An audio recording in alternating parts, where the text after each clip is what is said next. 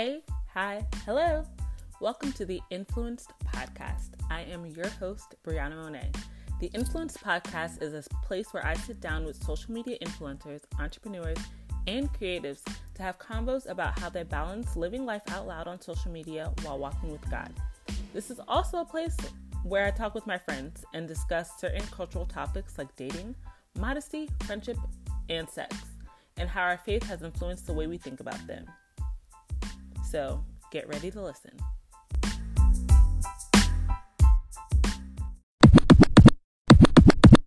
So this week, I don't have any guests with me on the podcast. You guessed it. This is my first solo episode. And to be honest, it's a little nerve wracking. But I feel like what I'm sharing today has to be said, and it's clear I have some thoughts about it, or else I wouldn't have made a whole episode dedicated to it. So, what am I talking about? I'm sharing what I believe God is doing in this time among his people in the area of sharing who he is while social distancing. So, here goes it.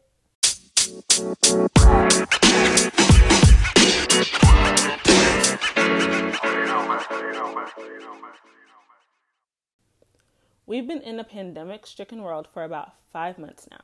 Although things are still in a state of quote unquote new normal, despite strides and efforts to return to the quote unquote old normal, things are still looking very different.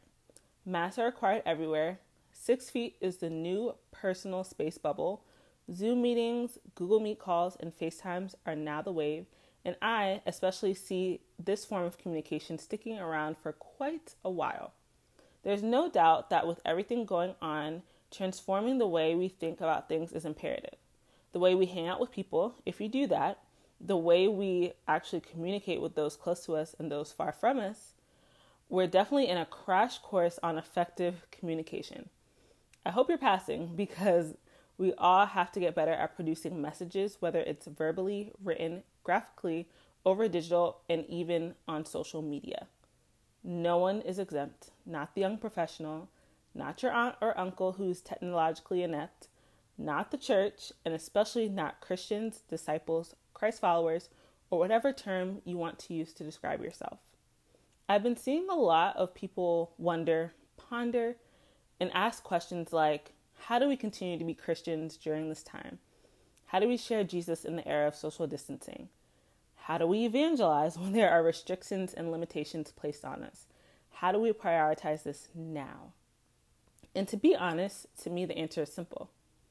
The answer is no different we keep doing what we've been doing. It's not a matter of how do we, but one of shifting the narrative to one that is all encompassing rather than limiting. Think discography rather than one hit wonder. So, you're probably asking yourself, what do I mean by this? Let me explain. Evangelism is sharing who Jesus is, it's sharing the gospel, the good news. What's the good news, you might ask? In the simplest form, it's the good news that God became man in Jesus Christ. He lived the life we should have lived and died the death we should have died in our place. Three days later, he rose from the dead, proving that he is the Son of God and offering salvation and forgiveness of sins to all who repent and put their trust and faith in him. Now, for some people, that might be a mouthful. For others, it might be intimidating to give someone a whole quote unquote gospel presentation, even if we were in regular times. But I truly believe that evangelism, sharing Jesus, is so much more than just a gospel presentation, handing out tracts. Do people still do that? And preaching on street corners. Is sharing the good news of Jesus, sending his one and only Son to die on the cross for our sins in our place, so that we might see how much we need Him, put our faith in Him, enter into relationship with Christ, and in turn share who He is, how He changed our lives, and how He can change the life of whoever we encounter important? Absolutely. It's absolutely important without a shadow of a doubt. I mean, we're lost without Him, and everyone on earth deserves to be found in Christ. But like Bob Johnson says in his book, Love Stains, we have been indoctrinated to think that we need to bring people to the cross and lead them to repentance. And the result is that we miss many opportunities to be quote unquote tastes of Jesus along the way. Our job is to be Daddy God's love in the moment. More often than not, that does not look like giving a gospel presentation or leading a person in the sinner's prayer. A true taste of God's love, a divine appointment in that person's timeline, will give that person one more reason to seek after Jesus. I truly believe, as believers, we're supposed to be representatives of Jesus on earth and make disciples who are other followers of Jesus of all nations, as Jesus instructed us to do before leaving for heaven. Matthew 28 19 talks all about it. Following that, in verse 20, Jesus also tells us to teach the new disciples. Whether you're a teacher or not, you know that teaching comes in a variety of ways, patterns, and methods. Some people learn through visuals, others through doing, hearing, and the list goes on. This means our ways of teaching or evangelizing shouldn't be the same per person or even over time. It has to evolve. Now is the time.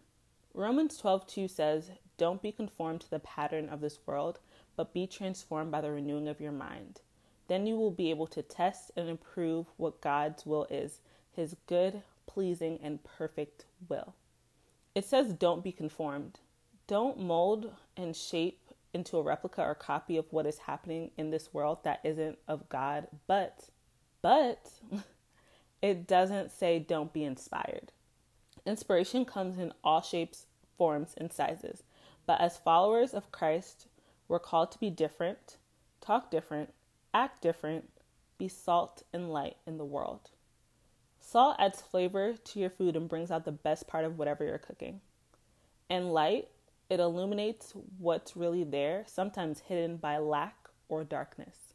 We're called to bring out God's best in the world and bring light to the darkness that surrounds us. Just because the world uses something doesn't necessarily mean we don't do it or use it, depending on what it is and your own personal convictions.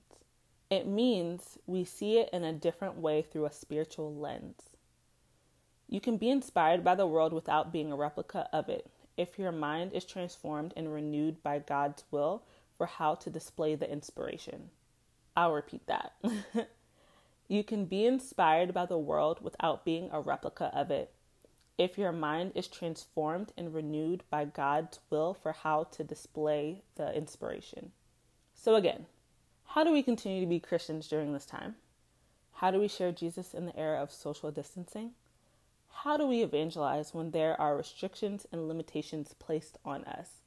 How do we prioritize this now? To once again quote Bob Johnson A true taste of God's love, a divine appointment in that person's timeline, will give that person one more reason to seek after Jesus.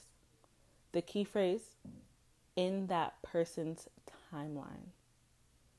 Whether you want to, like to, don't think twice about or even argue against the validity of it.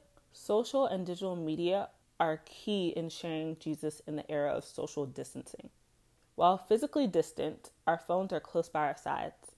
Personally, I truly believe God is calling on all of us, everyone, to evangelize on social and digital platforms, renew our minds in this area, and take on the titles of digital disciples. For too long, our faith, church, and the Bible have lived on the other side of the screen, sometimes to never really interact with our internet personas. We've seen sharing Jesus as more of an in person, one on one, tangible thing, and have reserved what could possibly be internet evangelism and totally just as tangible to a Bible verse in our bio taking pictures with our Jesus pieces and commenting, won't he do it, under pictures. Or even more so, placing the responsibility on insert pastor or Christian influencer here to do the work for us because it seems so foreign. And y'all, we cannot do that anymore. In the words of my girl, Maddie James, things only work if you do. The way you speak Instagram is not the way you speak Twitter. The ways of traditional evangelism is not the language of this day and age. We have to put in the effort just as we would to pursue someone and build relationships as we would in real life. Social and digital media are the same way. You have to embrace it and try it out. You can't just expect it to naturally happen. Don't just count it out, but consider it a part of the plan to make disciples of all nations. I get it right? I totally get it. You might not know how to make a video, or your graphic isn't perfect, or you feel weird about sharing your testimony to strangers online. But think of it this way if no one ever shared a taste of Jesus or shared their story of meeting Jesus with you, who would you be right now? Ask yourself that question. If you're waiting on perfect, you'll be waiting until Jesus comes back to get us. So let me advise you just start. There are so many people already doing it, countless examples, especially coming from Gen Z, and I can give major props. Learn from them. Their zeal for the Lord and for sharing it through creative mediums is unmatched. They've got two things right. First, this is the new yet lasting way of evangelism. And two, they hold on to 1 Timothy 4:12 like no other. It says, "Do not let anyone look down on you because you are young, but set an example for the believers in speech, in conduct, in love, in faith, and in purity." Let's be those examples on social and digital media. Let's be more than just those who share the faith based content of others, but let's create, curate, conceptualize, and collaborate to bring the gospel to life in a new and innovative way. My goal is to make what I'm saying accessible and tangible. So, here are some tips. Number one, don't just share a Bible verse without a story, testimony, or personal narrative attached to it. People love to relate to others. What makes God real for you makes him real for others. Two, you don't always have to share a photo of what you're reading in the Bible to make an impact for someone to pick up theirs.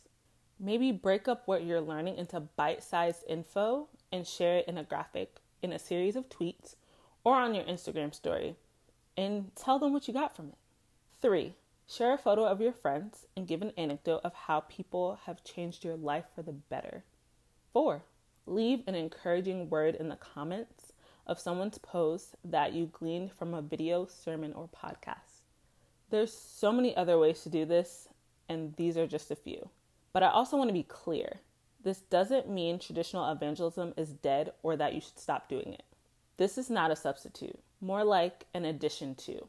In the words of St. Francis of Assisi, preach the gospel at all times, and when necessary, use words. I also want to encourage you it's not always about the response. Jesus came to save the world, sans the applause, recognition, and accolades.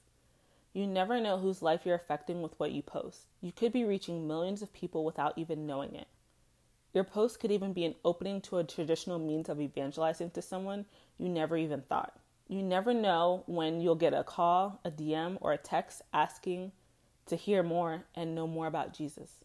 There's so many to reach, so extend a hand through your digital screen. Let's share the gospel in both our real lives and online lives because there is no separation.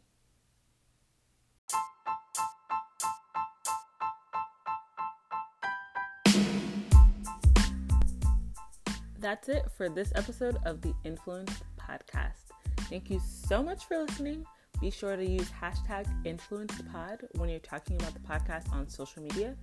And also, shameless plug, be sure to follow me on Instagram and Twitter at C'est la Brianna, C E S T L A B R I A N N A. Until next time, deuces.